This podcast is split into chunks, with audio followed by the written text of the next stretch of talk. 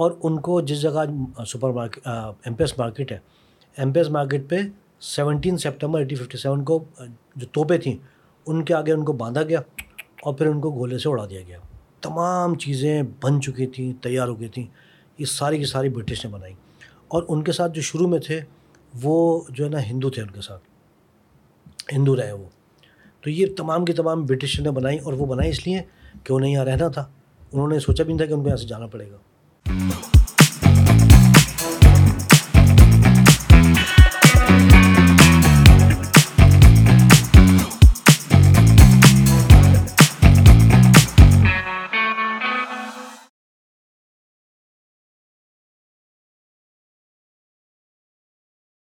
لیکن انہوں نے تو اتنے دیسی فوجی پیدا کر لیے تھے بنگال میں، جب سترہ سو ستاون میں پلاسی کی جنگ ہوئی ہے اور نواب شاہد اللہ کو شکست ہوئی ہے۔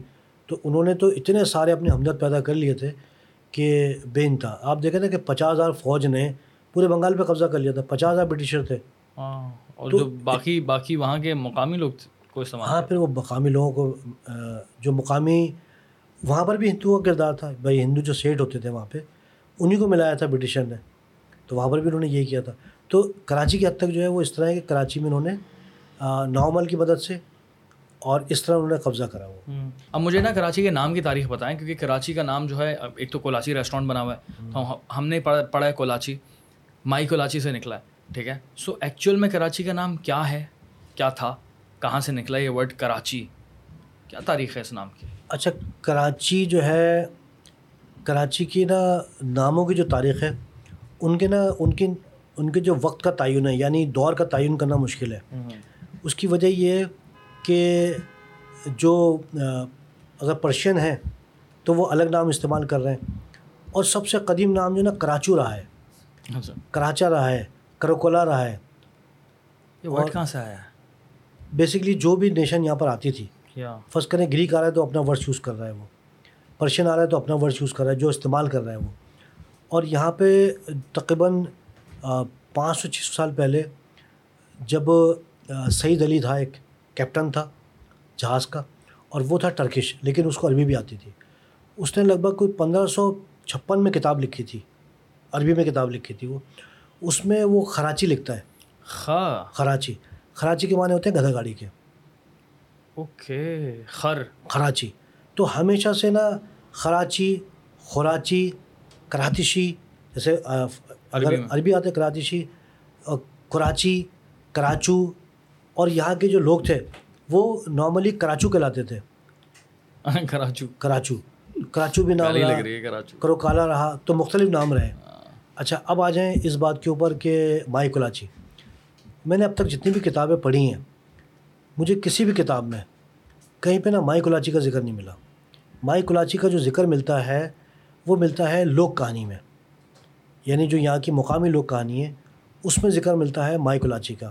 کہ ایک عورت تھی مائی کلاچی جس کا شوہر جو تھا وہ شکار پر گیا سمندر میں اور وہ واپس نہیں آیا۔ ساول نام تھا اس کا۔ واپس نہیں آیا تو وہ اس کو ڈھونڈنے کے لیے سمندر میں گئی۔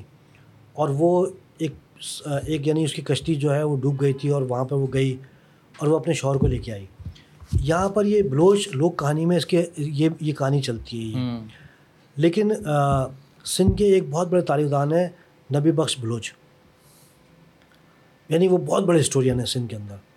نبی بلوچ بخش بلوچ جو ہیں وہ اپنی کتاب میں لکھتے ہیں اور اپنی اپنی جو ریسرچ ہے اس میں لکھتے ہیں کہ کہ کوئی مائی کراچی کا کوئی ایویڈنس نہیں ملتا۔ اب آپ دیکھیں کہ اتنی ساری کتابیں ہیں یہ۔ کوئی یعنی تقریباً کوئی اٹھارہ سو نوے کی کتاب ہے کوئی اٹھارہ سو بہتر کی کتاب ہے۔ اور اس سے پہلے کی کتابیں ہیں جو کہ فارسی میں لکھی گئی ہیں عربی میں لکھی گئی ہیں۔ کسی بھی کتاب میں نا مائی کراچی کا ذکر نہیں ہے۔ یعنی جو ہسٹورین کوئی بھی ہے اس نے کسی مائی کراچی کا ذکر نہیں کیا ہاں اتنا ضرور ہے کہ کراچی کا لیکن کراچی کا نام ایک گدے سے نکلا ہے۔ یہ بڑا انٹرسٹنگ پوائنٹ ہے۔ کیونکہ یہاں گدا گاڑیاں چلتی تھیں ہاں آج بھی چلتی ہیں۔ بیسکلی ہوا یہ تھا کہ جب جب یہاں پہ جو سیاح آئے عرب سے آئے یا یا ٹرکش سے آئے یا پرشین آئے تو انہوں نے جب یہ جو لیاری کا علاقہ تھا یہاں پہ گدھا گاڑیاں دیکھی وہ تو خر کہتے ہیں گدھے کو کراچی گدھا گاڑی۔ تو زیادہ یعنی میں جس پہ کنوینسڈ ہوں ٹھیک ہے جس تھیوری پہ کنوینسڈ ہاں کیونکہ ظاہر بات ہے ایک ایکچولی یہ سرکاری نیریٹو ہو گیا مائی کلاچی والا۔ اور یہ اتنا پاپولر ہو گیا ہے کہ لوگ کہتے ہیں کہ ہاں مائی کلاچی تھی۔ ہو سکتا ہے ہو۔ ہسٹورین کو نہ پتہ ہو کیونکہ ہم تو اس میں بحث میں نہیں جا رہے ہیں نا۔ ہاں اس کا مطلب یہ نہیں کہ نہیں تھی۔ ہاں۔ ہم بول ہی نہیں سکتے ہاں، مطلب یہ کہ ہم یہاں بیٹھ کے ہم فیصلہ نہیں کر سکتے کیونکہ ہم تو فیصلہ کریں کتابوں کی بنیاد پہ کہ ہم نے کیا پڑھا ہے۔ اور ہم یہ دیکھ رہے ہیں کہ جی ایک اتنے بڑے ہسٹورین ہیں نبی بس بلوچ۔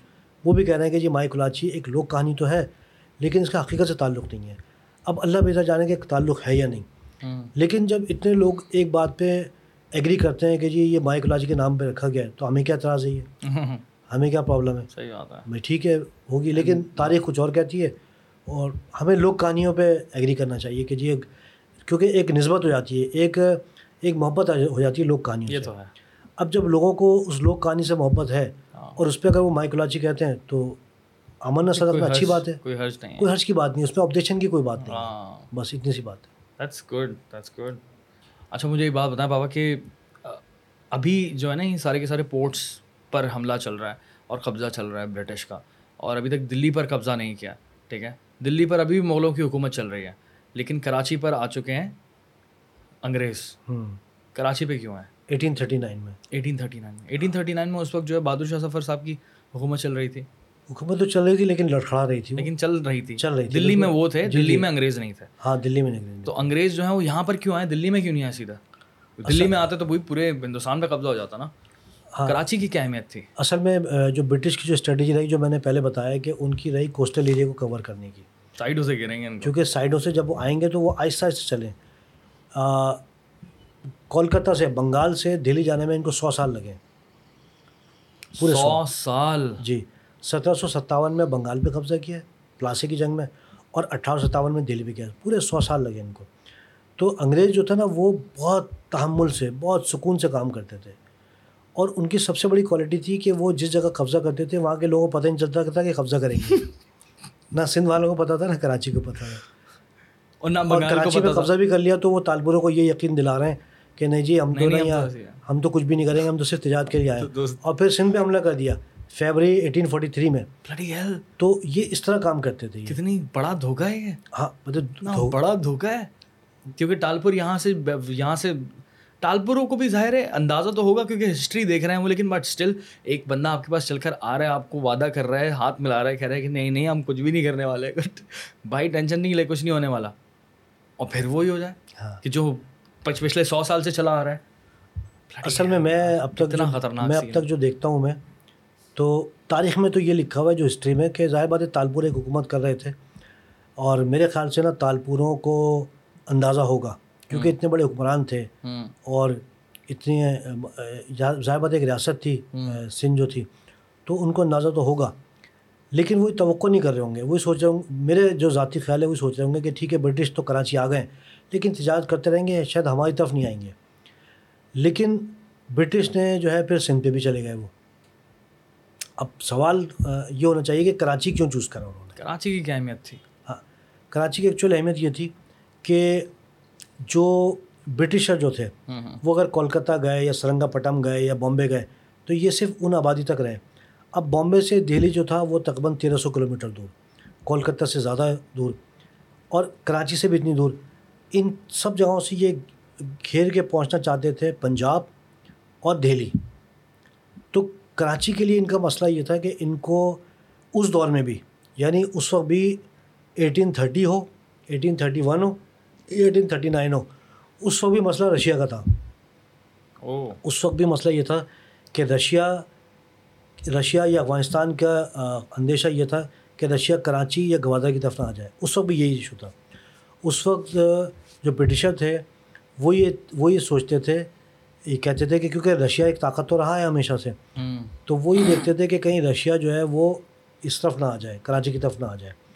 اور برٹشر یہ چاہتے تھے کہ جب وہ یہاں کراچی سے انٹر ہوں کراچی سے جائیں تو پہلے تو ظاہر بات ہے وہ سندھ پہ قبضہ کریں گے۔ اور سندھ پہ جانے کے بعد ان کا بارڈر لگتا تھا جا کے ملتان پہ۔ ملتان تک جو اس وقت حکومت تھی وہ تھی رنجیت سنگھ کی۔ اور سندھ کا جو دوسرا بارڈر تھا جو بلوچستان سے لگتا تھا وہاں پر آگے افغانستان آ جاتا تھا۔ تو جو برٹشر تھے ان کو حملہ کرنا تھا افغانستان میں۔ اب افغانستان پہ حملہ کرنے کے لیے ان کے پاس کوئی راستہ نہیں تھا۔ اوکے۔ ان کے پاس راستہ صرف اور صرف کراچی تھا۔ کراچی شارٹیسٹ وے تھا افغانستان پہنچنے کا۔ اور وہ افغانستان اس لیے پہنچنا چاہتے تھے کہ اس وقت یہ جو پشاور پشاور جتنا بھی علاقہ تھا پشاور تک رنجیت سنگھ کی حکومت تھی بنو تک تھی۔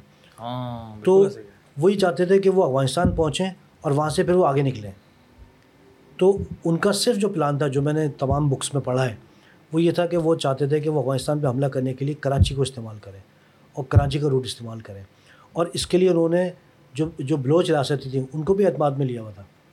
اور ان کا مقصد صرف یہ تھا، جب انہوں نے کراچی پہ قبضہ کیا ایٹین تھرٹی نائن میں، تو پھر وہ سندھ پہ چلے گا ایٹین فورٹی تھری میں۔ اور وہ ایک مضبوط سسٹم بنا کے بیٹھ گئے۔ پھر انہوں نے جب وہ رنجیت سنگھ مرائے، اس کے بعد وہ پنجاب میں انٹر ہو گئے۔ اوکے بہت بڑی اسٹریٹجی تھی ہاں یعنی برٹش جو تھے وہ اتنے برٹش نے کہیں پہ بھی قبضہ کیا ہے چاہے امریکہ پہ قبضہ کیا ہے یا کہیں پہ بھی قبضہ کیا ہے بہت سکون سے کیا ہے بہت اسٹریٹجی کے ساتھ بہت سلو کیا اور بہت سلو کیا ہے۔ اور وہ ہمیشہ قبضہ کرنے کے لیے گئے تھے۔ اور ہمیشہ کامیاب بھی ہوئے ہیں بابا۔ ہاں کیونکہ سلو چلے نا۔ جہاں حملہ کیا تو ایسا بھر کے حملہ کیا ہے کہ جی۔ حملہ کرنے سے پہلے انہوں نے تمام تر تمام تر مخالف کی طاقت کو چیک کیا ہے۔ ہاں۔ جہاں کہیں بھی گئے۔ اگر کہیں حریف طاقتور ہے تو اس کو وہاں پہ لڑایا انہوں نے۔ حیدر علی کے دور میں نواب شاہد اللہ کے دور میں یہاں پر خود سندھ میں بھی سندھ میں انہوں نے بھائیوں کو لڑایا تالپوروں کے ایک بھائی میں ابھی نام نہیں لوں گا میں کہ ان کو برٹشر نے ساتھ ملا لیا ہینڈی پوٹنگا کے ذریعے۔ ہاں۔ ان کو اپنے اس کو اپنے ساتھ ملا لیا ناومل کے ذریعے۔ اور ایک ان کے جو بھائی تھے تالپوروں کے وہ برٹش سے مل گئے تھے وہ۔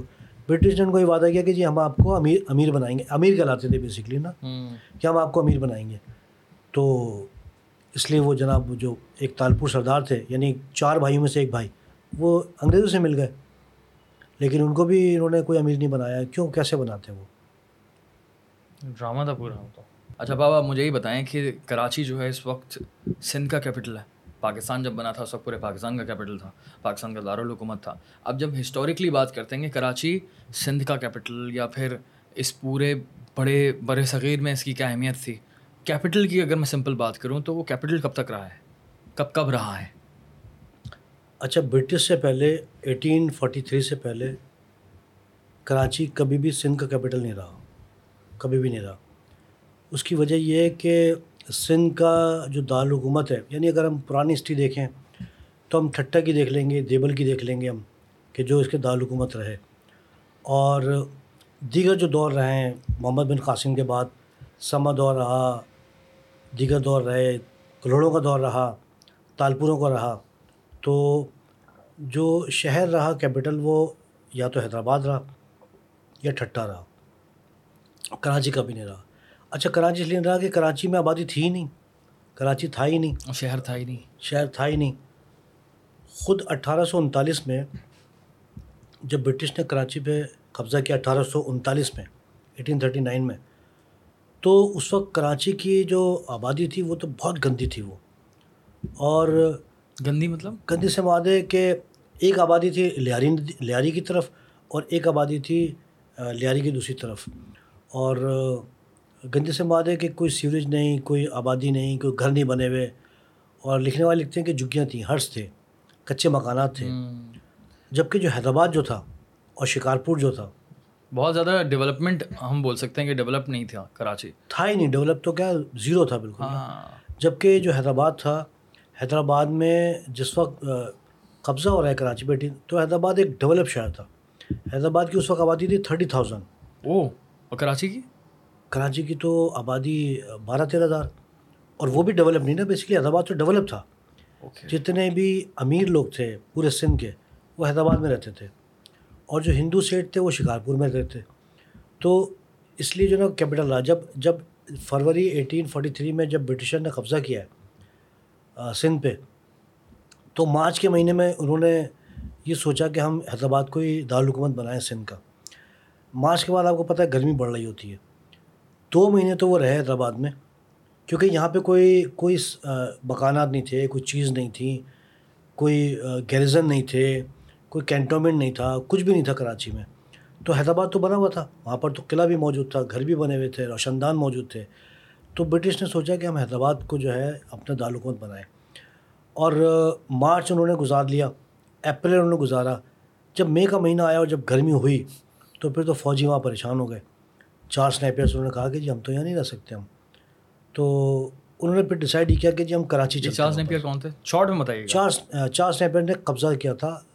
جس وقت سندھ پہ قبضہ کیا تھا تو جو فوج کو لیڈ کرا تھا میجر آؤٹرام ہاں۔ اور چارلز نیپیئر تھے۔ اوکے۔ یہ لوگ روڈ جن کے نام پر ہے وہی ہیں؟ جی جی جی۔ تو وہ تھے چارلز نیپیئر اور میجر آؤٹرام۔ فوج کو جو لیڈ کرا تھا وہ میجر آؤٹرام کرتا تھا۔ لیکن اس کو رپورٹ جو کرتا تھا آؤٹرام وہ چارلز نیپیئر کو کرتا تھا۔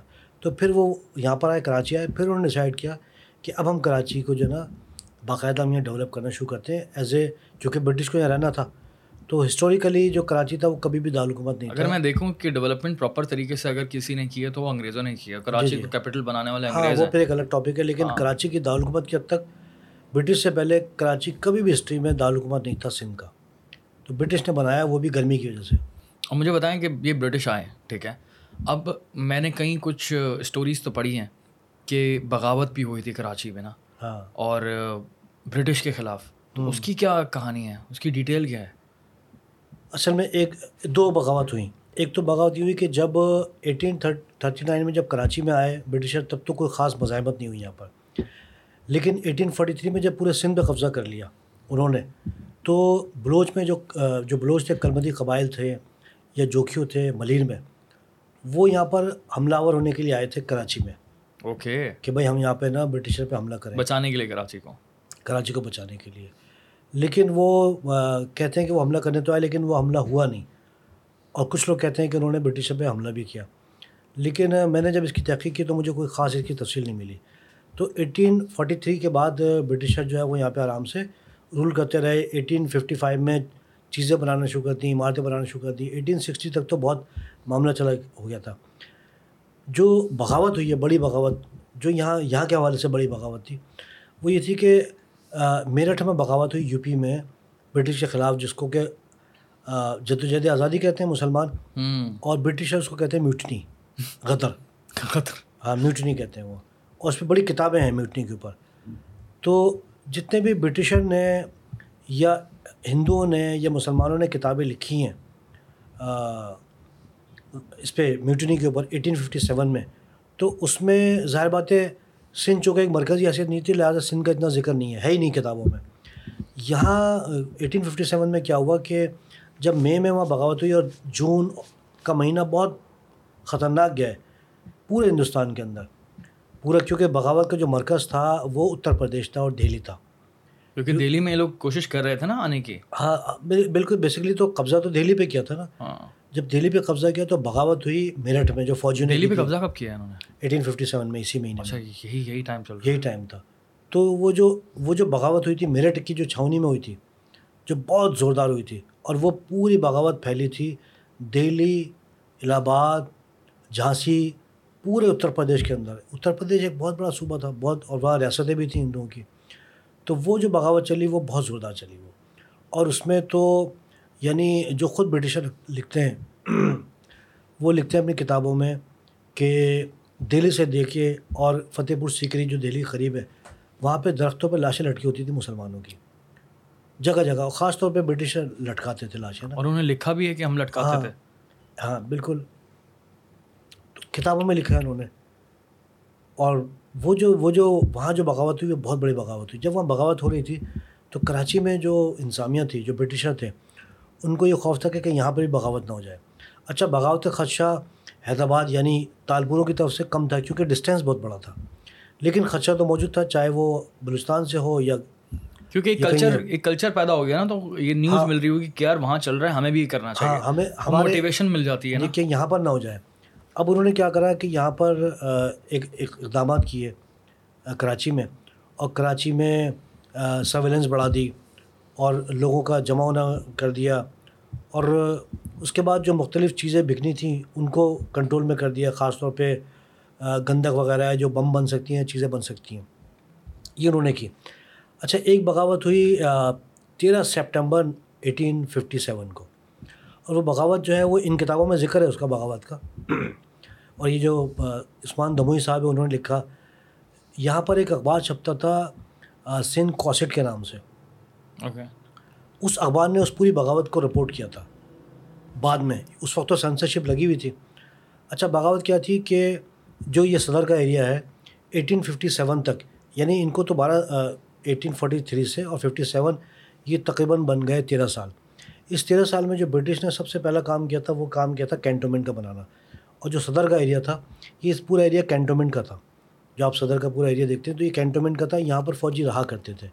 اور بیریکس تعمیر ہو گئی تھی، سب چیزیں ہو گئی تھیں تو فوجیاں رہ رہے ہوتے تھے۔ یہاں پر کیا تھا کہ یہاں پر ایک بامبے انفینٹری تھی، چودہ، پندرہ، سولہ نمبر کی۔ اس انفینٹری کے لوگوں نے یہ اندرون خانہ میٹنگ کری کہ ہم برٹش کے خلاف یہاں بغاوت کریں اور جو یورپینز ہیں ان کو ماریں یہاں پہ، ان پہ اٹیک کریں ہم۔ ان کو ہم اٹیک کریں اور یہاں پہ ہم کلنگ کریں، کیونکہ ہم ہی کریں گے تو شاید یہ ایک ریٹیلیشن ہو جائے گی۔ یہ لوگ اپنی میٹنگ کر رہے تھے یہ۔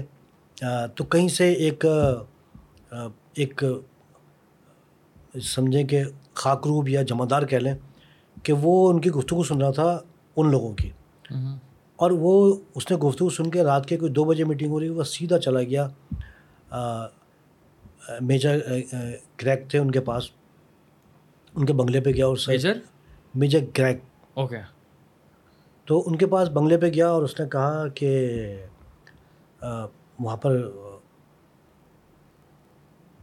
گارڈ سے کہا یا چوکیدار سے کہا کہ جی مجھے نا صاحب سے ملنا ہے۔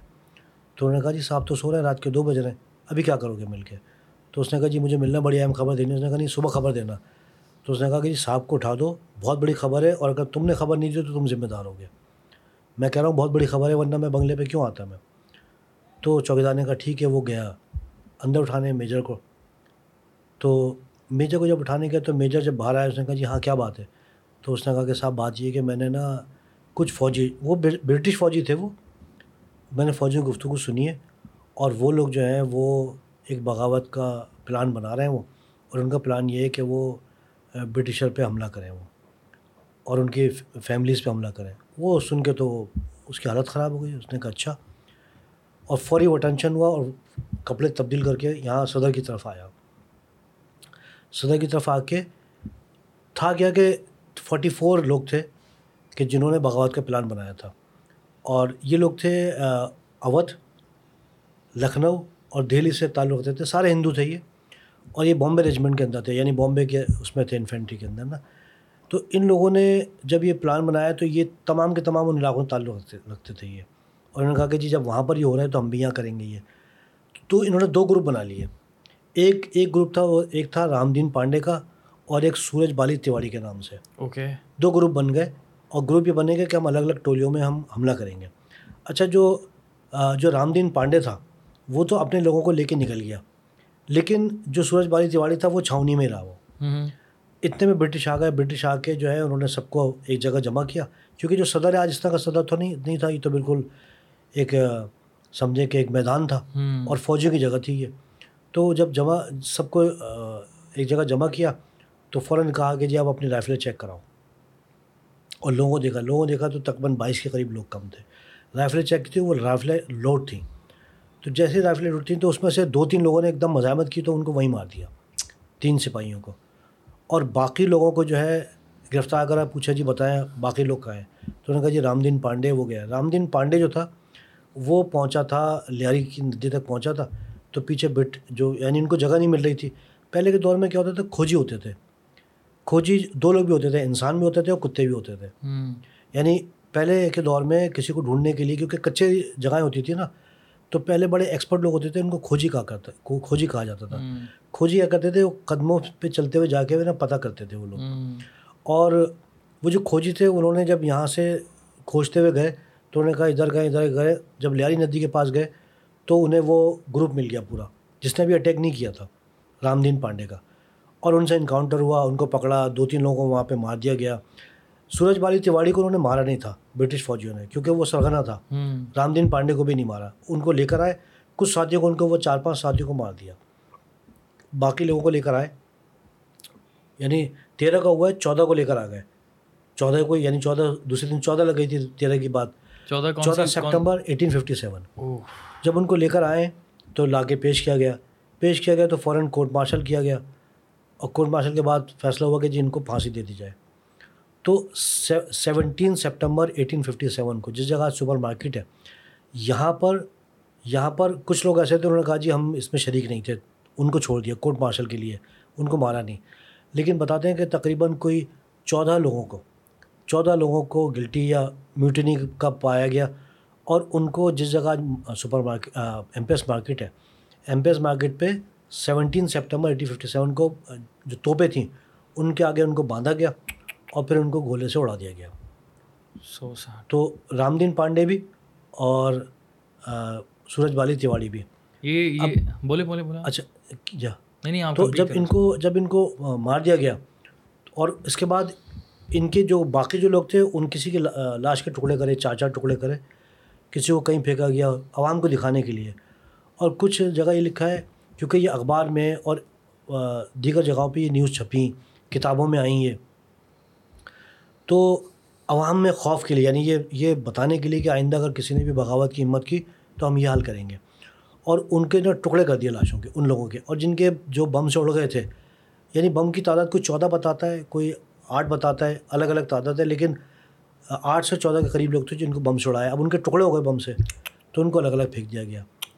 ان کو الگ الگ پھینک دیا گیا کراچی میں بات ہے خوف ہراس ہو گیا۔ باقی جو بھی لوگ تھے وہ تو برٹش کے آگے کہاں ہوتے؟ سوچ بھی نہیں سکتا تھا۔ سوچ بھی نہیں سکتے تھے۔ یہ جب معاملہ ہو گیا اور جب سب کچھ ہو گیا تو اب ظاہر بات ان کی فیملیز جو دہلی میں تھیں یا اودھ میں تھیں یا لکھنؤ میں تھیں کیونکہ وہاں سے ان لوگوں کا تعلق تھا تو وہاں ظاہر بات ان کو اطلاع مل گئی ہوگی۔ اچھا یہ بات ہے ایٹین ففٹی سیون کی اس کے بعد پانچ دس سال بعد کیا ہوا؟ کہ چونکہ ہندو تھے سارے کے سارے تو کچھ ہندو فیملیز جب تھوڑا امن و امان ہوا تو لگ بھگ ایٹین سیونٹی کے قریب کچھ لوگوں نے کیا کرا کہ جس جگہ پہ پھانسی دی گئی تھی اس جگہ پہ ان کی جو شردھانجلی جسے کہتے ہیں یا شردھانجلی دینے کے لیے وہاں پہ لوگ. ٹریبیوٹ دینے کے لیے وہاں پہ لوگ آ کے پھول ڈالنے لگے سیونٹین سپٹمبر کو۔ او اور پہلے سال کچھ لوگ آئے پھر اس کے ایک دو سال بعد کچھ اور لوگ آئے۔ اب یعنی دس سالوں میں کیا ہوا کہ دس سالوں کے اندر آ، یا بارہ سالوں کے اندر وہ ایک وہ ایک ہے نا فیسٹیول سا ہونے لگا وہاں پر۔ تو برٹشر نے جب جب دیکھا کہ یار یہ ہو کیا رہا ہے یہ یہ تو شہید ہو گئے ہیں۔ ہاں۔ شہید والا مرتبہ مل رہا ہے ان کو۔ نہیں ہندو تو شہید نہیں ہوتا۔ نہیں لیکن وہ لیکن والا نا اسی طریقے سے۔ لیکن یہ کہ وہ۔ تو وہ تو ایک سمجھیں کہ انہوں نے ایک بہت بڑی ایک قربانی دی نا۔ یعنی اگر کراچی کے حساب سے قطع نظر کیا جائے۔ تو اس وقت ظاہر بات ہے سب ہندوستان تھا۔ تو ہندوستان کے حوالے سے تو انہوں نے ایک بہت بڑا کام کیا۔ بہت بڑا کام بہت بڑا کام یعنی وہ کام جو ہندوستان میں ہو رہا تھا ہاں۔ وہ انہوں نے یہاں پر کیا وہ۔ And we don't know about him ہاں۔ ہمیں ہمیں ان لوگوں کے بارے میں کچھ بھی نہیں پتا نہ انڈینس کو پتا ہے نہ پاکستانیوں کو پتا ہے۔ پڑھایا پاکستانی بھی چند لوگوں کو پتہ ہے۔ ہاں پڑھایا نہیں گیا کیا۔ پڑھایا نہیں پڑھایا نہیں انڈیا میں بھی نہیں پڑھایا گیا۔ ہاں انڈینس کو ہو سکتا ہے پتہ ہی نہ ہو اس واقعے کا ہاں ڈیفینیٹلی بتاؤ کہ اب تو پاکستان ہے۔ ہاں۔ وہ تو پاکستان کے بارے میں جاننا بھی نہیں چاہتے ہاں لیکن لیکن میں سنتا ہی ہوں کہ کچھ انڈین ہسٹورین نے جب میوٹنی لکھی تو انہوں نے ان کا رام دین پانڈے اور سورج بال سورج بالی تیواڑی کا کہیں ذکر کیا لیکن ایسا نہیں کیا کوئی خاص۔ حالانکہ یہ بہت بڑا واقعہ ہے یہ۔ بہت بڑا واقعہ ہے۔ یعنی اگر ہندوستان کی دیکھے جائے تو سمجھیں کہ وہاں کے لوگوں نے آ کے یہاں پر ہمت کی۔ بہت بڑی بات ایک ہی علاقہ تھا نا ہاں، ایک علاقہ- اس وقت تو کراچی پاکستان سندھ وہ والی کہانی نہیں ہاں تھی اس کو ہندوستان تھا۔ ان کو تو ان کو تو برٹش سے مطلب جو میرٹھ میں ہو رہا تھا جو جھانسی میں ہو رہا تھا جو دہلی میں ہو رہا تھا جو پورے ہندوستان میں ہو رہا تھا وہ وہاں پہ یہ کر رہے تھے آزادی کی بات ہو رہی تھی یا بغاوت کی بات ہو رہی تھی۔ تو جب برٹشر نے دیکھا کہ بھائی ایک تو یہ فیسٹیول تو ایک رپورٹ بنائی گئی اور اوپر کے لوگوں کو یعنی برٹش کے لوگوں نے کہا کہ بھائی اگر یہ معاملہ چلتا رہا تو یہ تو ایک کہیں انقلاب والی پوزیشن نہ آ جائے یہاں پر اور یہاں پر یہ معاملہ نہ ہو جائے، تو اس کو دیکھا جائے۔ تو ایٹین ایٹی فائیو کے اندر پھر یہ طے ہونا شروع ہوا کہ بھئی یہاں پر اس کو ختم کیا جائے۔ پبلک کو وہاں پہ آنے سے منع کر دیا گیا۔ اور ایٹین ایٹی سیون کے اندر یہاں پر جو آرکیٹیکچر تھے ان کو بلایا گیا۔ ایک چیز آپ دیکھو کہ جو امپریس مارکیٹ ہے یا ٹاور ہے یا ٹرینٹی چرچ ہے، جتنی بھی جگہیں ہیں، ان میں ایک تکون سا بنا ہوا ہے۔ اور یہ جو آرٹ ہے یہ گوتھک آرٹ کہلاتا ہے یہ۔ اوتھے گارڈ یس تو جو جو آرکیٹیکچر تھا آرکیٹیکٹ جو جو بھی آرکیٹیکچر تھے. آرکیٹیکٹ جو تھے ہاں۔ اس آرکیٹیکٹ نے یہ ڈیزائن کیا برٹشر نے اس کو کہا۔ تو ان آرکیٹیکٹ نے اس میں ان سے کہا گیا کہ یہاں پر آپ ایک مارکیٹ بنائیں جہاں پر برٹش کی جو ایلیٹ کلاس ہے وہ یہاں پر آئے گی خریداری کرے گی۔ تو اس نے یہاں پر دکانیں گھنٹہ گھر یہ سب چیزیں یہ سب اس نے بنائی ہیں۔ ایمپریس مارکیٹ ایمپریس مارکیٹ اور اٹھارہ سو ستاسی میں اس کی تعمیر شروع ہوئی اٹھارہ سو نوے میں کمپلیٹ ہو گئی تھی یہ۔ اور جو اس کے اوپر گھنٹہ گھر بنایا ہے کیونکہ یہ تو بگ بین کی طرح ہے یہ اور بہت بڑا ہے۔ تو یہ جو نا بنایا اس لیے تھا کیونکہ اس وقت ان کے ذہن میں یہ تھا کہ یہ جو گھڑی ہے اگر کوئی کلفٹن سے بھی دیکھے یا کوئی اگر جیل روڈ سے دیکھ رہا ہو تو یہ گھنٹہ کا نظر آ رہا ہو یہ۔ ہاں۔ جیسا بگ بین کے اندر ہے۔ یا برٹشر نے کہیں کہیں جگہ کیا اٹلی میں ہے اسپین میں اس طرح کا ہے۔ تو ہائٹ انہوں نے اس اس وقت کے حساب سے اتنی رکھی کہ یہ اتنی بہت بڑا اور آج بھی دیکھیں تو بڑا ایک بڑا ہاں۔ اسٹرکچر ہے۔ بڑا ہے۔ تو وہ جو نا یہ ہوا یہ۔ تو وہاں وہاں پر پھر یہ ایمپریس مارکیٹ کا یہ ہوا کہ چیز ختم ہو گئی پھر ایمپریس مارکیٹ بن گئی ہے۔ آپ کہہ رہے ہیں کہ اس فیسٹیول کو ختم کرنے کے لیے کاؤنٹر کرنے کے لیے انہوں نے ایمپریس مارکیٹ بنائی۔ ہاں اور جو جو برٹش فوجی تھے جو ایلیٹ کلاس تھی ان کے لیے شاپنگ کی جگہ بنائی ہے۔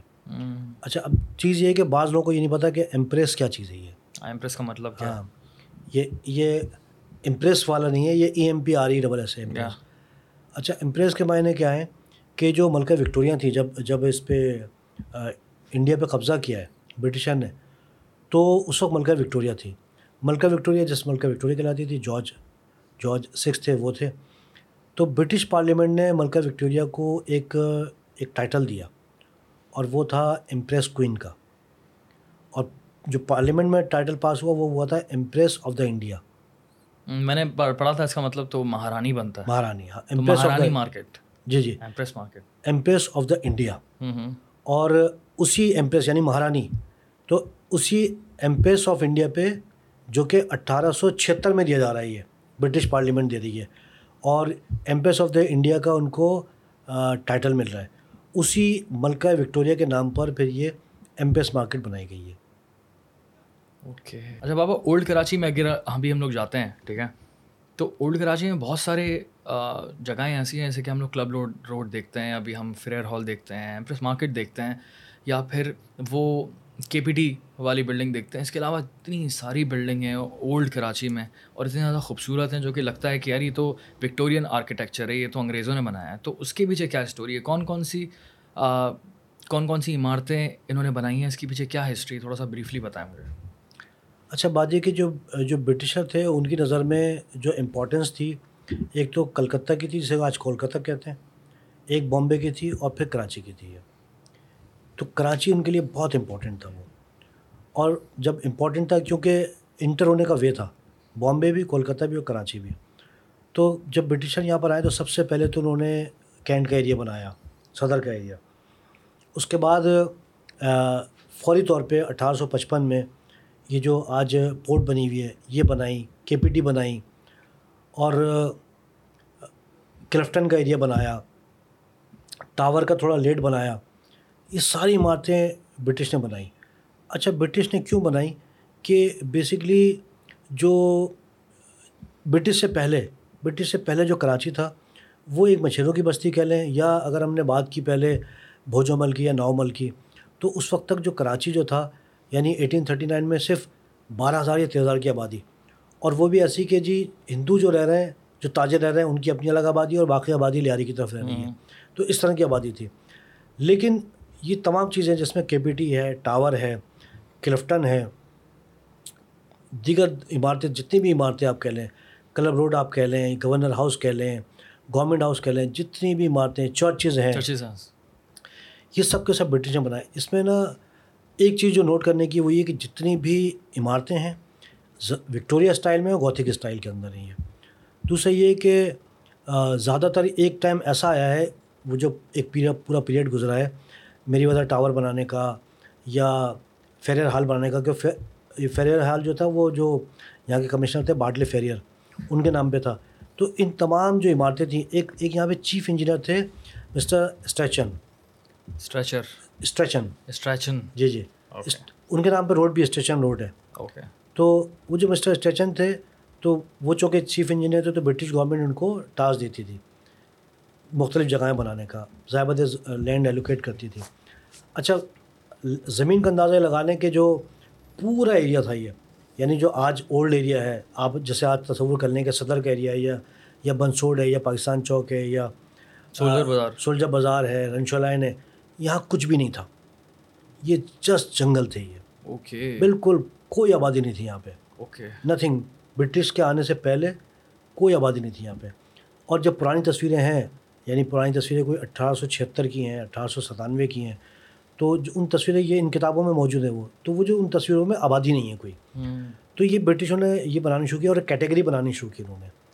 اور آپ یہ دیکھیں کہ جو بلڈنگز آپ آپ کو ملے گی کنسٹرکشن ملے گی یا تو وہ برٹش کی بنائی ہوئی ملے گی یعنی میجورٹی میں اور انہی کے نام پہ ملے گی۔ کوئی کوئی کلیکٹر کے نام پر ہے مسٹر بولٹن جو جو کلیکٹر تھے کسٹم کے تو بولٹن مارکیٹ ان کے نام پہ ملے گی میرے ودر ٹاور بھی آفیسر کے نام پہ ملے گی اسٹیشن بھی ملیں گے پری ڈی ملیں گا پری ڈی جو ہے نا آفیسر تھے یہاں پہ۔ ہاں تو جتنے بھی برٹش آفیسر تھے یہ ساری بلڈنگیں روڈ آبادیاں ان کے نام پر ہیں کیونکہ بنایا برٹش نے۔ اور دوسری جو اگر نام ملے گا وہ ملے گا ہندوؤں کا۔ ہندوؤں کا۔ اور تیسرا نام ملے گا وہ ملے گا پارسیوں کا۔ تو برٹشر نے جو بنایا وہ یہ دیکھ کے بنایا کہ جی ہم اپنے لیے ایک ایک ہائی کلاس ایک ہم آبادی بنا رہے ہیں۔ اور یہ جو برٹش کا ایریا تھا لیاری کیونکہ لیاری تو ایک صدیوں سے آباد تھا نا۔ لیاری کے علاوہ جتنی بھی آبادی تھی وہاں پر ایسا نہیں تھا کہ کوئی بھی جو ہے جیسے آج وہ چائنا کٹنگ ہوتی ہے یا آج زمینوں پہ قبضے ہو رہے ہیں تو اس دور میں تو تصور بھی نہیں تھا کہ کوئی آگے کوئی وہاں پہ جگہ بنا لے۔ یعنی سولجا بازار ہو یا کوئی سی بھی جگہ ہو تو وہ تو اس دور میں تصور نہیں تھا۔ تو یہ سب چیزیں بناتے چلے گئے۔ آپ دیکھیں کہ اٹھارہ سو اٹھاسی اٹھارہ سو نوے تک کراچی کمپلیٹ ہو چکا تھا اولڈ کراچی۔ اس اولڈ کمپلیٹ ہو گئی ہاں مطلب کہ ٹاور بھی بن گیا تھا۔ تیس چالیس سال کے اندر پورا پورا کراچی بنا دیا تھا اگر اس طرح سے دیکھا جائے تو۔ یعنی نائنٹین سینچری جو آئی ہے نائنٹینتھ ہاں۔ جو ہے اٹھارہ سو پچانوے اٹھارہ سو اٹھانوے تک یہ تمام عمارتیں سینٹ پیٹرک ہے ٹرینٹی چرچ ہے کلفٹن ہے ٹاور ہے۔ اور سلجھا بازار کا ایریا ہے یہ تمام چیزیں بن چکی تھیں تیار ہو گئی تھیں۔ یہ ساری کی ساری برٹش نے بنائی۔ اور ان کے ساتھ جو شروع میں تھے وہ جو ہے نا ہندو تھے ان کے ساتھ۔ ہندو رہے وہ۔ تو یہ تمام کی تمام برٹش نے بنائی اور وہ بنائی اس لیے کہ انہیں یہاں رہنا تھا۔ انہوں نے سوچا بھی نہیں تھا کہ ان کو یہاں سے جانا پڑے گا۔ زبردست۔ اچھا ایک اور یہ جو عمارتوں کی جب ہم ذکر کر رہے ہیں بنانے کا تو آپ جب عمارتیں دیکھیں اور ان کا اسٹائل دیکھیں اور ان کے پتھر کا استعمال دیکھیں تو یہ پتھر آپ کو سندھ میں کہیں نظر نہیں آئے گا جو یلو کلر کا پتھر ہے یہ۔ یہ پتھر آپ کو کہیں نظر نہیں آئے گا۔ یا پھر بلوچستان؟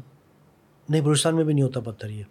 بیسکلی جو راجستھان ہے جس سے راجپوتانہ پہلے کہا کرتے تھے تو راجپوتانہ کی خود ایک بہت بڑی ہسٹری ہے۔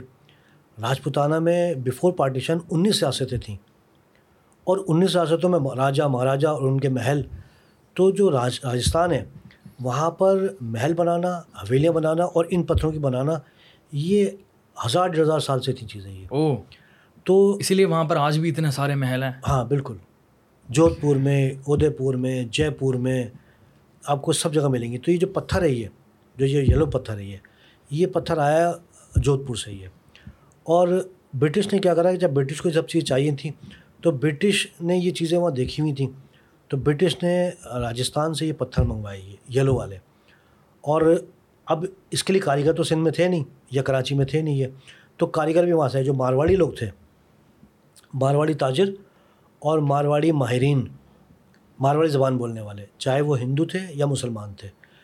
وہ لوگ پھر کراچی شفٹ ہوئے وہ لوگ۔ اور وہ اس کنسٹرکشن کے کام سے برٹش کے ساتھ جڑے ہیں وہ۔ ہاں، ہاں۔ یعنی بیفور پارٹیشن مارواڑی مسلم مارواڑی ہندو یہاں بہت تھے۔ ادھر نا تو یہ جو پتھر ہے یہ جودھ پور سے آیا۔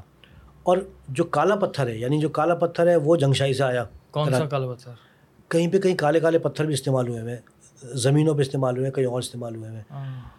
اچھا اسی طرح جو موزائک ہے یعنی موزائک استعمال ہوا ہوا ہے یعنی فیر فیر ہال میں ہوا ہوا ہے جی، جی، جی۔ یا کسٹم ہاؤس میں ہوا ہوا ہے۔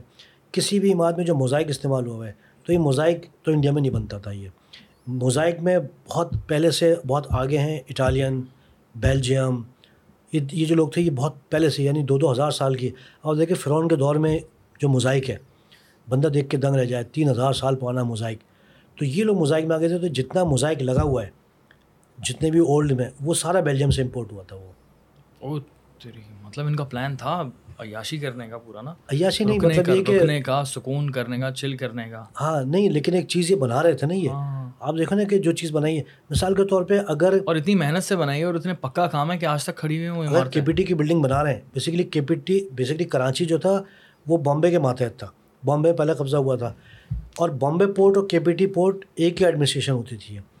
اب کے پی ٹی کی جو بلڈنگ ہے اس بلڈنگ کو جب بنایا تھا تو اس کے آرکیٹیکٹ نے اس کے معمار یعنی کانٹریکٹر نے کہا تھا کہ یہ پانچ سو سال کے لیے ہے۔ او اور آپ دیکھ لیں آج کہ اتنی اسٹرانگ ہے وہ کہ واقعی پانچ سو سال کے لیے۔ مینٹین اس کو نہیں کر رہے لیکن جتنی اسٹرانگ ہے جتنی بڑی بڑی اس کی اینٹیں لگی ہوئی ہیں چیزیں لگی ہوئی ہیں پتھر لگے ہوئے ہیں وہ واقعی فائیو ہنڈریڈ ایئرس کے لیے۔ بالکل معمار سینان کی طرح جو جو ٹرکی میں تھا۔ تو یہ پورا سلسلہ یہ تھا کہ پتھر وہاں سے آیا جودھ پور سے اور ماہرین بھی وہاں سے آئے کاریگر بھی وہاں سے آئے۔ اس کی کٹنگ کرنے والے بھی وہاں سے آئے۔ اور یہ جو جو چوکنڈی کا قبرستان ہے چوکنڈی کا قبرستان میں جو قبریں دیکھتے ہیں اس پہ جو پوری کشیدہ کاری اور ڈیزائننگ ہوئی ہوئی ہے یہ سب راجستھان کے لوگوں کی ہوئی ہے۔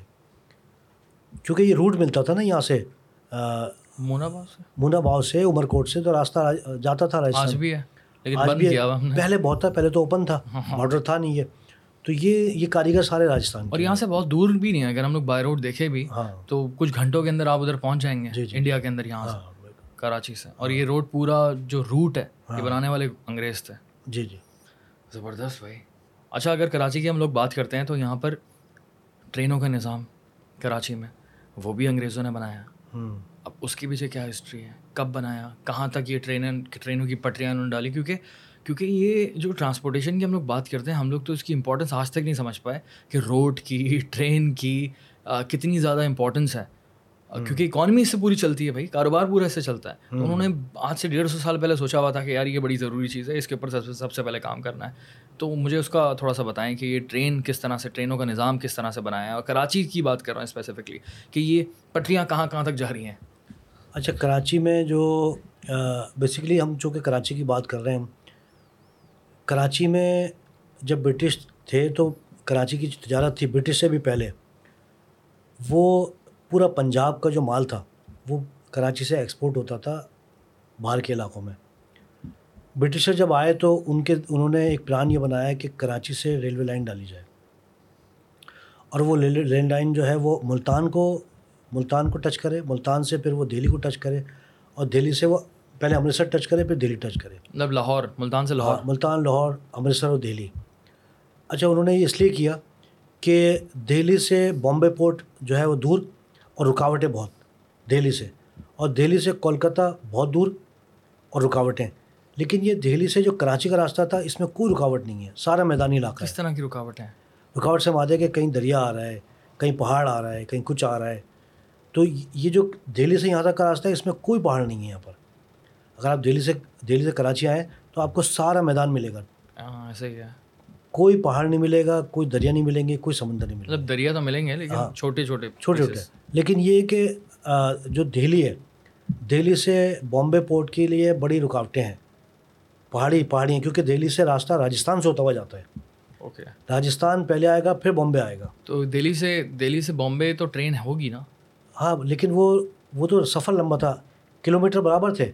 یعنی دہلی سے جو بامبے ہے وہ تقریباً تیرہ سو پچاس کلو میٹر ہاں۔ اور دہلی سے کراچی وہ تقریباً بارہ سو پچاس کلو میٹر تو انہوں نے یہ دیکھا کہ ہم اگر جو بھی پیداوار ہے پنجاب کی بیسیکلی پنجاب ایک تو بہت بڑا پروڈیوسر ہے نا چاہے کپاس ہو چاہے گندم ہو کوئی بھی چیزیں ہوں اور سندھ سندھ سے بڑا پروڈیوسر تو انہیں تجارت اٹھانی تھی وہاں ان علاقوں کی اور دنیا میں ایکسپورٹ کرنی تھی۔ اور جو پورا یو پی کا علاقہ تھا وہ کور کرتا دہلی۔ تو انہوں نے جو ترقی دی وہ اس پوری ریلوے لائن ڈالی۔ آپ دیکھیں کتنا بڑا پیسہ خرچ کیا۔ یعنی جو ریلوے لائن وہ اٹھارہ سو پینسٹھ میں ستر میں ڈال گئے تو گورنمنٹ آف پاکستان تو اس کے بعد ڈال ہی نہیں سکی۔ ڈیڑھ سو سال بھی ڈیڑھ سو سال بعد بھی۔ تو اس کی انویسٹمنٹ ریلوے لائن ڈالنا اور اس کے لیے پیسہ لگانا انجن یہ تمام کے تمام جو ہے یہ برٹشر نے کرے۔ یہ اور مین مقصد جو ان کا تھا یعنی یہاں سے ریلوے لائن جو ہے وہ بلوچستان بھی جا رہی ہے۔ اور یہاں سے ریلوے لائن جو ہے وہ پنجاب بھی جا رہی ہے وہ۔ تو ریلوے لائن کا ان کا ڈالنے کا مقصد تھا۔ ایک تو فوجیوں کے سامان کی ترسیل یعنی کراچی ٹو دہلی اور دہلی ٹو یہاں پر۔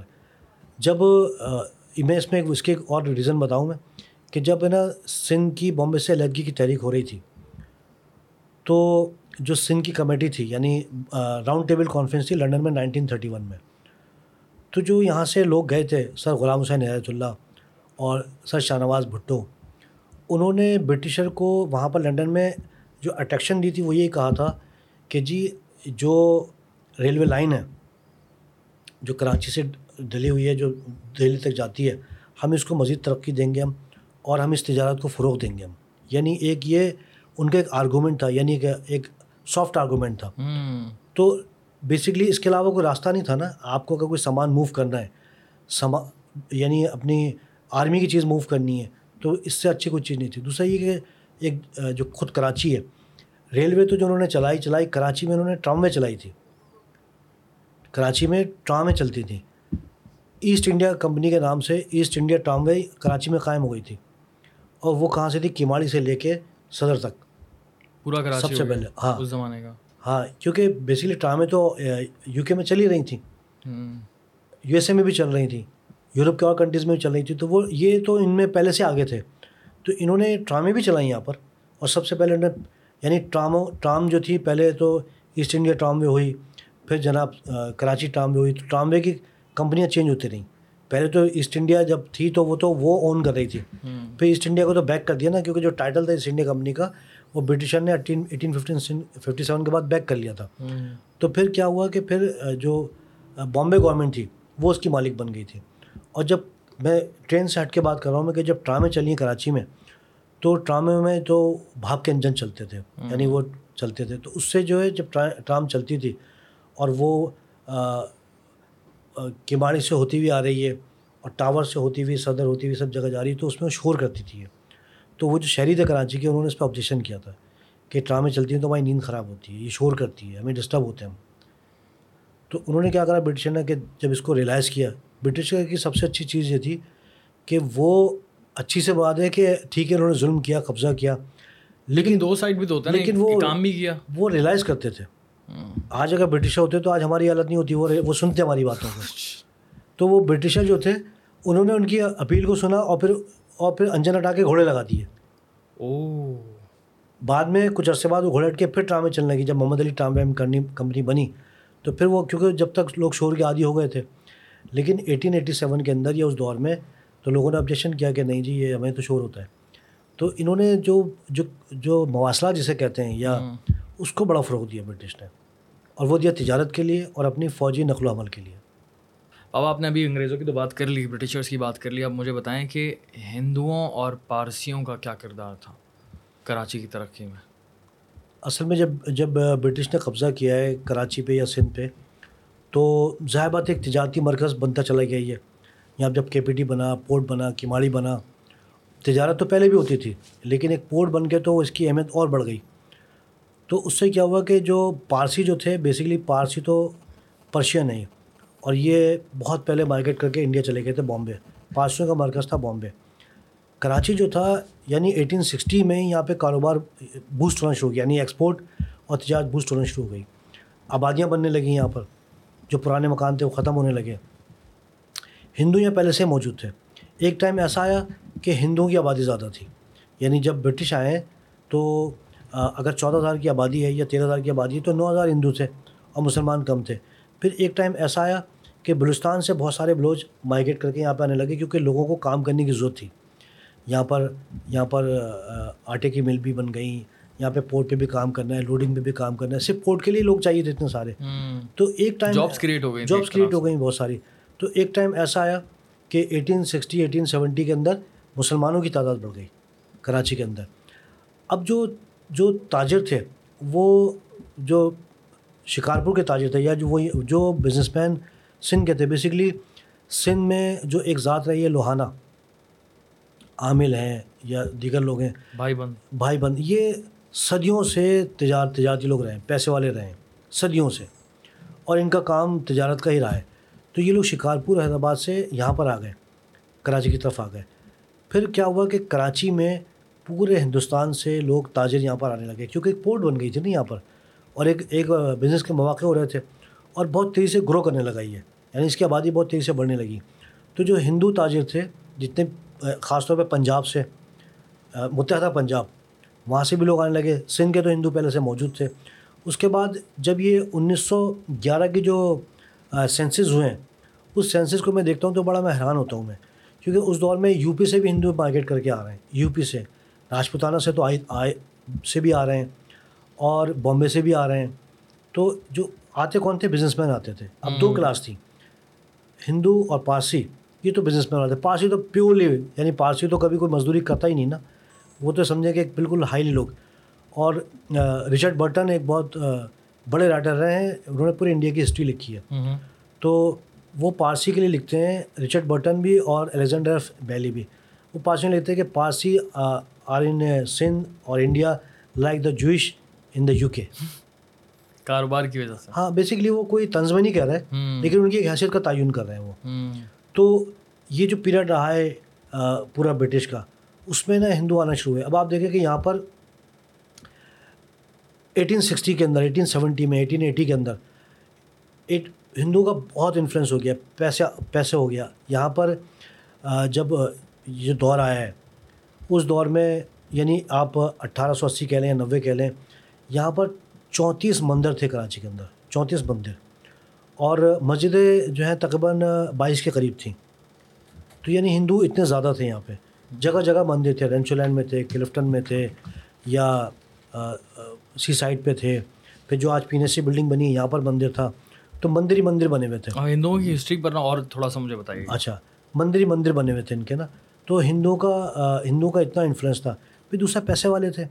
جب جب بھوجمل نے ان کو اسٹارٹ کیا تھا کراچی کو تب سے یہاں پر ہندو رہ رہے تھے ادھر نا۔ اچھا رہ تو بہت پہلے سے رہے تھے کیونکہ یہ تو سمجھیں کہ ایکچوئل نیٹیو ہیں سندھ کے۔ جو ہندو ہیں ایکچوئل نیٹیو تو یہی ہیں، صدیوں سے یہی رہ رہے تھے یہ۔ تو یہ انہوں نے تجارت کو بڑھانا شروع کیا اور یہ جو پیریڈ آیا ہے اٹھارہ سو ستر، اٹھارہ سو اسی کا، اس سے پھر تمام انڈیا کے بڑے بڑے لوگ یہاں پر آ کے رہنے لگے۔ پھر کچھ کے جو لوگ تھے، جس میں کہ خوجہ کہتے ہیں، جن سے قائزم تعلق رکھا کرتے تھے، یا جو کاٹھیا واڑ کے لوگ تھے، سارے بزنس مین یہاں پر آنے لگے میمن آ کے رہنے لگے، کھتری لوگ آ کے رہنے لگے۔ تو یہاں پر ہے نا، تمام کاروباری لوگ جو تھے وہ یہاں لگے۔ تو دو طبقے ہو گئے یہاں پر۔ دو طبقے کیا ہوگا کہ ایک تو ہندو ہو گئے جو کاروبار سے تعلق رکھتے تھے اور ایک ہو گئے مسلمان کہ جو کسی بھی پیشے سے تعلق رکھتے تھے، چاہے وہ کوئی بار برداری کا یعنی مال اٹھانے کا ہے، کام کرنے کا ہے، پورٹ کا کام ہے، یا کسی بھی ہندو تاجر کے ساتھ جو بھی اس وقت کے تجارت کے حساب سے چیزیں تھیں، چاہے وہ گدھا گاڑی چلانی ہے، ہاتھ گاڑی چلانی ہے، چیزیں ٹرانسفر کرنی ہے تو وہ ساری چیزیں جو ہے وہ مسلمان کر رہے ہوتے تھے۔ اور جو جو ہمارے جو کچھی لوگ تھے جو کہ کچھ سے آئے تھے، پیسے والے کاٹھیاواڑ سے لوگ آئے تھے۔ جیسے عبداللہ ہارون صاحب کی فیملی تھی اور دیگر لوگ تھے۔ وہ پیسے وہ پیسے والے لوگ آئے یا جو خوجے لوگ تھے انہوں، وہ پیسے والے لوگ تھے۔ تو یہ پھر دو دو طبقے ہو گئے یہاں پر نا، کاروبار کے اندر۔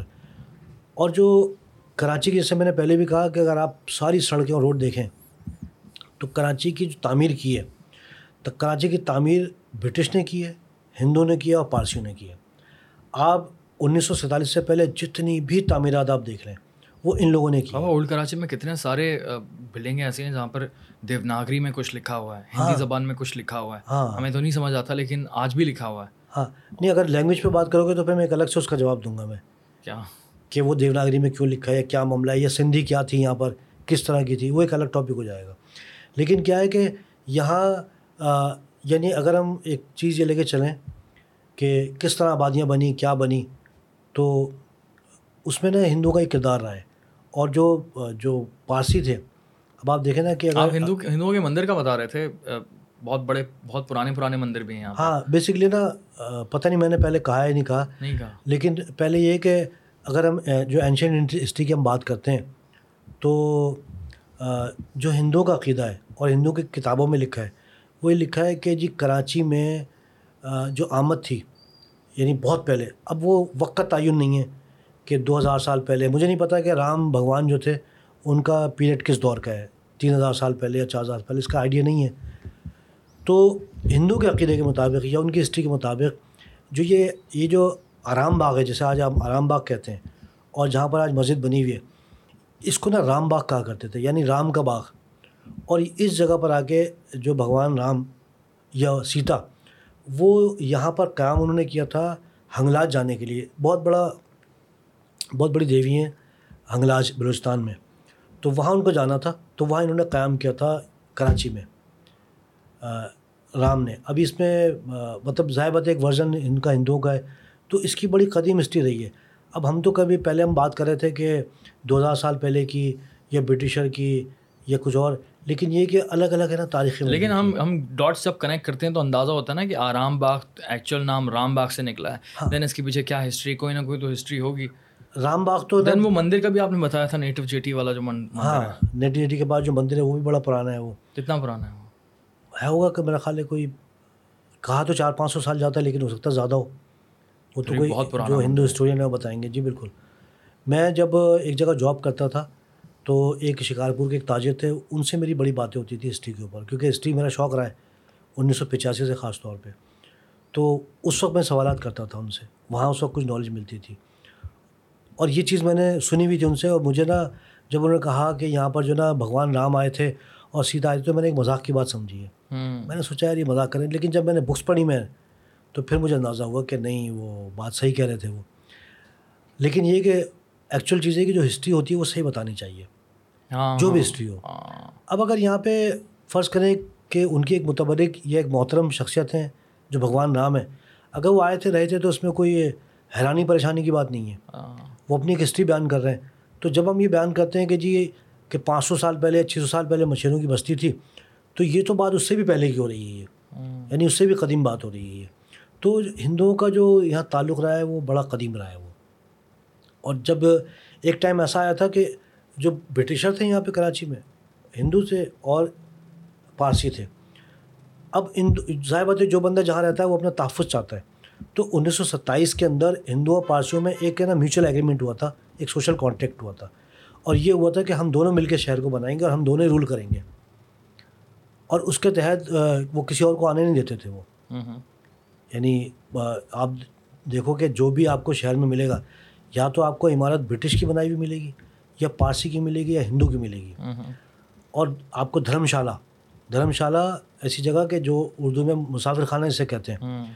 تو مغلوں کے دور میں یا اس سے پہلے مسافر خانہ ہوتا تھا کہ کہیں باہر سے قافلے آ رہے ہیں وہ ٹھہر گئے ان کے رات کے سونے کا بندوبست رہنے کا بندوبست۔ اور مغلوں کے دور میں تو کہیں فری ہوتا تھا مسافر خانہ۔ ہندوؤں نے ہندوؤں کے بھی ایک قدیم روایت ہے یہ دھرم شالے کی تو کراچی میں تقریباً کوئی پندرہ سے اٹھارہ دھرم شالے تھے۔ ان میں کیا ہوتا تھا دھرم شالے میں کہ جو پرشین جو جو ایران سے قافلے آتے تھے وہ لوگ ٹھہرتے تھے جو ہندو لوگ آتے تھے وہاں پہ ٹھہرتے تھے اور ان کو کھانا فری دیا جاتا تھا۔ پارٹیشن سے بس تھوڑا پہلے کراچی میں ہندوؤں کی آبادی کتنی تھی؟ اچھا بات یہ کہ جو نائنٹین فورٹی ون ہے جو بفور پارٹیشن جو آخری پاپولیشن سینسز ہوا تھا جو ہوا تھا وہ نائنٹین فورٹی ون میں ہوا تھا۔ نائنٹین فورٹی ون میں جو کراچی کی آبادی تھی وہ تھی تین لاکھ چھیاسی ہزار چھ سو پچپن۔ اور اس میں فورٹی ففٹی پرسینٹ آبادی ہندوؤں کی تھی۔ او ففٹی پرسینٹ اور اس میں پھر برٹشر تھے پھر پارسی تھے جین تھے سکھ تھے۔ تو فورٹی ٹو پرسینٹ یعنی ایٹ پرسینٹ یہ لوگ تھے۔ ففٹی پرسینٹ تھے جو مسلمان تھے وہ فورٹی ٹو پرسینٹ تھے۔ اور وہ مسلمان بھی جو فورٹی ٹو پرسینٹ تھے اس میں لیاری کے مسلمان تھے جو لیاری کا علاقہ ہے۔ اور جو رنچولین میں یا کھارا در میں یا سولجا بازار میں جو مسلمان رہا کرتے تھے جو مسلمان سارے ہندوستان سے بھی آئے تھے ہاں۔ آپ نے بتایا۔ اور پھر جو مسلمان یہاں پہ جو گوٹ بنے ہوئے تھے کراچی میں جیسے لانڈی میں گوٹ ہیں کورنگی میں ہیں ملیر میں ہیں یہاں پہ سب چھوٹے چھوٹے گوٹ بنے تھے۔ جیسے لالو کے تھے یہ گوٹ ہوتا تھا حاجی لالو کے نام سے۔ ناز آباد ایک گوٹ ہوتا تھا گبول گبول فیملی کا۔ تو یہ سارے گوٹ بنے ہوئے تھے یہ۔ تو یہ یہ تقریباً سمجھ لیں کہ کھنڈو گوٹ ہے یا چکرا گوٹ آپ سنتے ہو۔ یا بھنگوریا بھنگوریا گوٹ ہے۔ سفورا گوٹ سفورا گوٹ ہے۔ یہ گوٹ ایسے ہوتے تھے کہ یہاں پر میں پاپولیشن پہ سینسس پہ بتا رہا ہوں میں کہ یہ ان میں شامل تھے یہ۔ اچھا ان گوٹوں میں ہم اس وقت کے تصور سے جائیں آج کو چھوڑ کے تو تقریباً سو سو پچاس لوگ سو لوگوں کا گوٹ ہوتا تھا۔ ان کا کام ظاہر کاشتکاری ہوتا تھا۔ وہ لوگ کاشتکاری کرتے تھے۔ ملیر میں ملیر تو ایک اچھی خاصی آبادی تھی لیکن وہ بھی گوٹوں کی شکل میں تھا۔ ملیر کوئی شہر نہیں تھا۔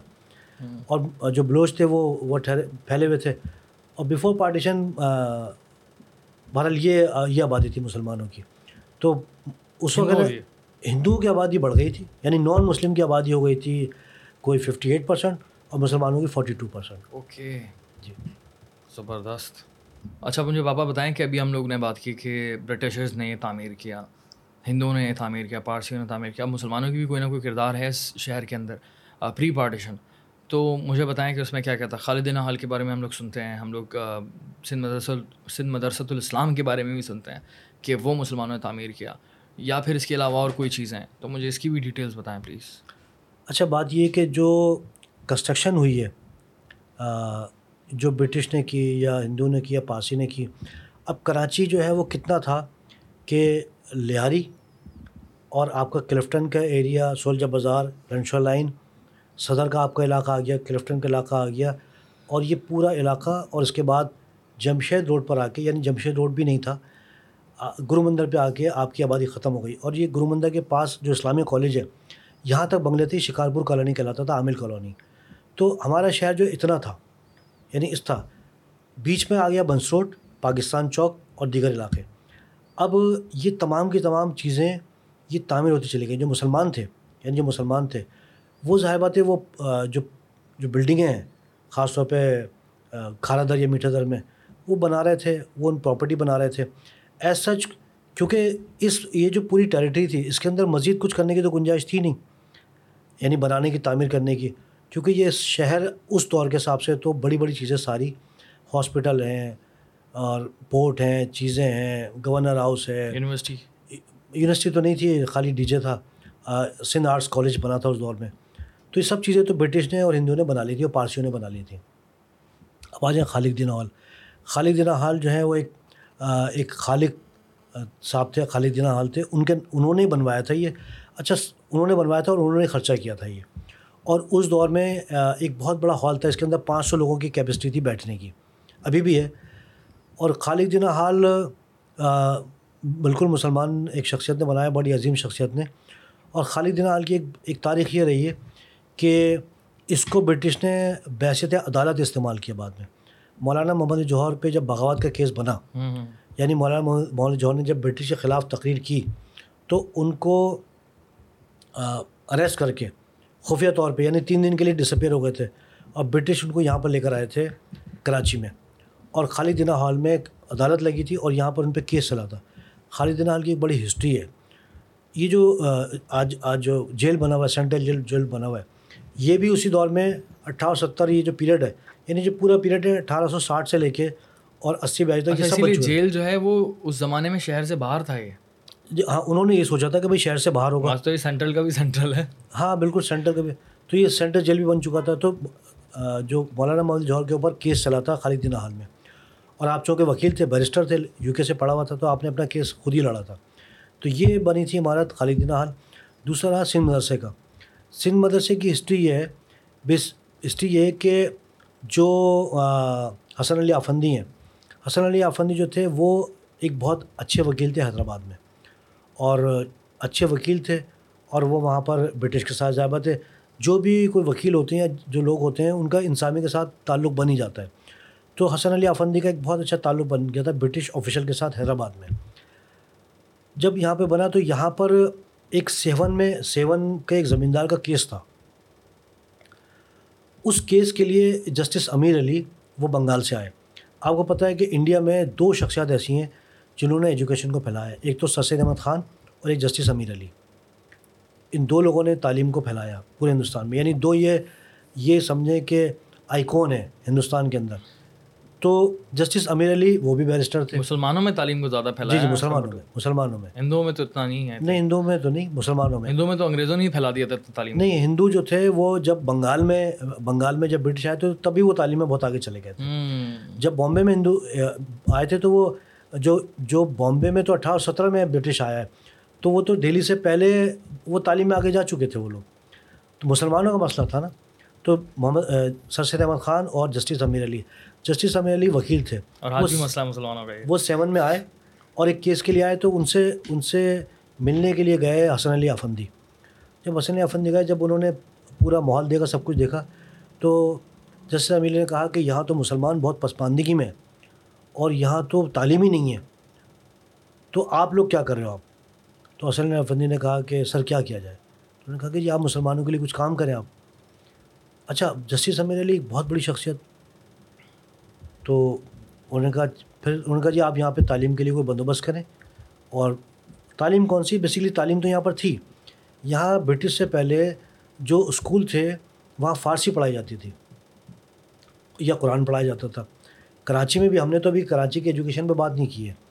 لیکن کراچی میں بھی جو اسکول تھے، جو یہاں مسلمان پڑھتے تھے، وہاں یا تو یا تو قرآن کی تعلیم بھی تھی، سندھی تعلیم بھی تھی اور اور فارسی بھی تھی۔ چونکہ فارسی ہمیشہ سے سندھ کی سرکاری زبان رہی ہے۔ بفور برٹش یعنی تالپوروں تک فارسی سرکاری زبان تھی۔ سندھی کبھی بھی سرکاری زبان نہیں رہی۔ تو انہوں نے کہا کہ جی ابھی جو جدید جدید دور ہے تو آپ کیسے سروائیو کرو گے؟ تو حسن اللہ افندی نے کہا کہ مجھے آپ کی مدد چاہیے۔ تو جو سر احمد خان تھے ان کی تھی محمدن ایجوکیشن کانفرنس جی۔ وہ وہ چلا رہے تھے۔ اور جسٹس امیر علی کی بھی جو ہے ایک تنظیم بنی ہوئی تھی۔ تو یہ جو تھے حسن علی افندی انہوں نے کہا جی مجھے آپ سے مدد چاہیے۔ تو انہوں نے کہا جی آپ آپ اس کا انیشیٹو لیں۔ انیشیٹو لینے سے پہلے حسن علی افندی چلے گئے علی گڑھ۔ اب علی گڑھ محمدن اورینٹل کالج جو تھا، جو بعد میں علی گڑھ یونیورسٹی بنا ہے، تو وہ تو ایک عروج پہ جا رہا تھا۔ وہاں پہ جا کے آپ سر سید احمد خان سے ملے آپ، حسن علی افندی اب ان کو یہ سمجھنا تھا کہ یہ سر سید احمد خان جو ہیں یہ اتنا بڑا کام کریں تو کیسے کر رہے ہیں یہ؟ اور کیسے انہوں نے کالج کام کیا؟ کس طرح چلانا ہوتا ہے؟ کیونکہ ایڈمنسٹریشن سمجھنی ہے۔ ایک تو ایجوکیشن کا سسٹم سمجھنا ہے اور ایک ایڈمنسٹریشن کا سسٹم سمجھنا ہے۔ تو سر احمد خان نے سر احمد خان نے کہا کہ جی آپ مسلمانوں کے لیے وہاں کام کریں سندھ میں اور آپ کو جو مدد کی ضرورت ہوگی تو ہوگی۔ میں آپ کو کروں گا میں۔ تو واپس حسن علی افندی آئے۔ یہ سب ان کتابوں میں لکھا ہے۔ میں اپنے پاس سے کچھ بھی نہیں کہہ رہا میں۔ اور سب سے بڑی بدقسمتی یہ ہے یہاں پر سندھ میں کہ ان باتوں کو چھپایا ہوا ہے۔ جی ہاں کتابوں میں لکھا ہوا ہے۔ یہ یہ پتہ ہی نہیں ہے لوگوں کو نا۔ یہ بتایا ہوا ہی نہیں ہے۔ حسن علی افندی آئے اور حسن علی افندی نے ایک برٹش آفیسر کو پک کو سے کہا کہ مجھے ایک انسٹیٹیوشن قائم کرنا ہے۔ اس نے کہا جی ٹھیک ہے آپ قائم کریں۔ تو یہ لارنس روڈ ہے یہاں پر ایک دو بلڈنگوں کی ایک جگہ مل گئی حسن علی افندی کو اور وہاں پہ سندھ مدرسہ قائم ہو گیا۔ یہ جو آج سندھ مدرسہ یہاں پہ نہیں تھا سندھ مدرسہ۔ اچھا۔ یہاں پہ سندھ مدرسہ انہوں نے قائم کر دیا۔ چھ یا آٹھ کمرے تھے اور انہوں نے وہاں پر سندھ مدرسے کا اسٹارٹ کر دیا۔ اچھا اسٹارٹ ہو گیا۔ سندھ مدرسے کا مقصد تھا مسلمانوں میں تعلیم دینا اور ان میں انگریزی تعلیم کو فروغ دینا۔ سندھ مدرسے کا مطلب جو جو علی گڑھ مسلم یونیورسٹی یعنی اورینٹل کالج جو تھا سر سید احمد خان کا سیم پیٹرن انہوں نے اس کے لیے لیا۔ سیم کریکلم سیم بالکل۔ جب یہ لیا کہ یہاں پر جب تعلیم چلنا شروع ہو گئی لارنس روڈ پہ تو اس کے بعد حسن علی افندی اپنے بیٹے کے ساتھ یہ جین سوال سے جب ہم آگے جاتے ہیں تو جیسے آگے جائیں گے تو الٹے ہاتھ پہ راستہ ٹرن ہوتا ہے اس کے لیے سندھ مدرسے کے لیے۔ جیسے ہم ٹرن کرتے ہیں تو وہ جگہ نا سرائے روڈ کہلاتی ہے وہ۔ اوکے۔ سرائے کا مطلب ہوتا ہے ٹھہرنے کی جگہ۔ ہاں۔ جس جگہ سرائے روڈ ہے جہاں جو وہاں پر ایک بلڈنگ ہے راول پنڈی والا بلڈنگ وہ تقریباً کوئی بہت پہلے بنی تھی۔ یہ پورا جنگل تھا یہاں پہ۔ اور اس جگہ پہ جو سرائے روڈ بنا ہوا ہے جو سرائے روڈ ہے یہاں پر ہے نا گھر بنے ہوئے تھے اور یہاں پہ جو تاجر ہوتے تھے جو کہ ایران سے آتے تھے ان کے ٹھہرنے کی جگہ تھی۔ اور جس جگہ سندھ مدرسہ تھا یہاں پہ نا اونٹ گاڑیاں جمع ہوتی تھیں۔ اور پورٹ کا سارا مال یہاں پہ جمع ہوتا تھا اس جگہ پہ۔ جہاں سندھ مدرسہ ہے۔ جب وہ اپنے بیٹے کے ساتھ گھوم رہے تو انہوں نے دیکھا کہ بھائی یہ اتنی ساری جگہ ہے یہ اونٹ گاڑیاں تو کہیں ہو سکتی ہیں اور اگر یہ جگہ مجھے مل جائے جو شہر کے بیچوں بیچ ہے کیونکہ اس وقت تو شہر کا بیچ تھا۔ تو انہوں نے برٹش افسر تھا میرے خیال ہے شاید پریڈی تھے ان سے بات کی کہ بھائی مجھے جو ہے نا اگر آپ یہ جگہ دلوا دیں۔ تو انہوں نے مہربانی کی کہ ان کو حسن علی افندی سے کہا کہ ٹھیک ہے میں بات کرتا ہوں۔ انہوں نے کمشنر کرا کمشنر سے بات کی اور حسن علی افندی کو یہ جگہ مل گئی کہ جو کہ آج آج مدرسہ۔ بنا ہوا ہے اور یہاں سے جو اونٹ گاڑیاں اور یا بار برداری کا جو کام تھا وہ یہاں سے ختم ہو گیا۔ پوری جو اتنی بڑی جگہ ہے وہ سندھ مدرسے کو الاٹ ہو گئی۔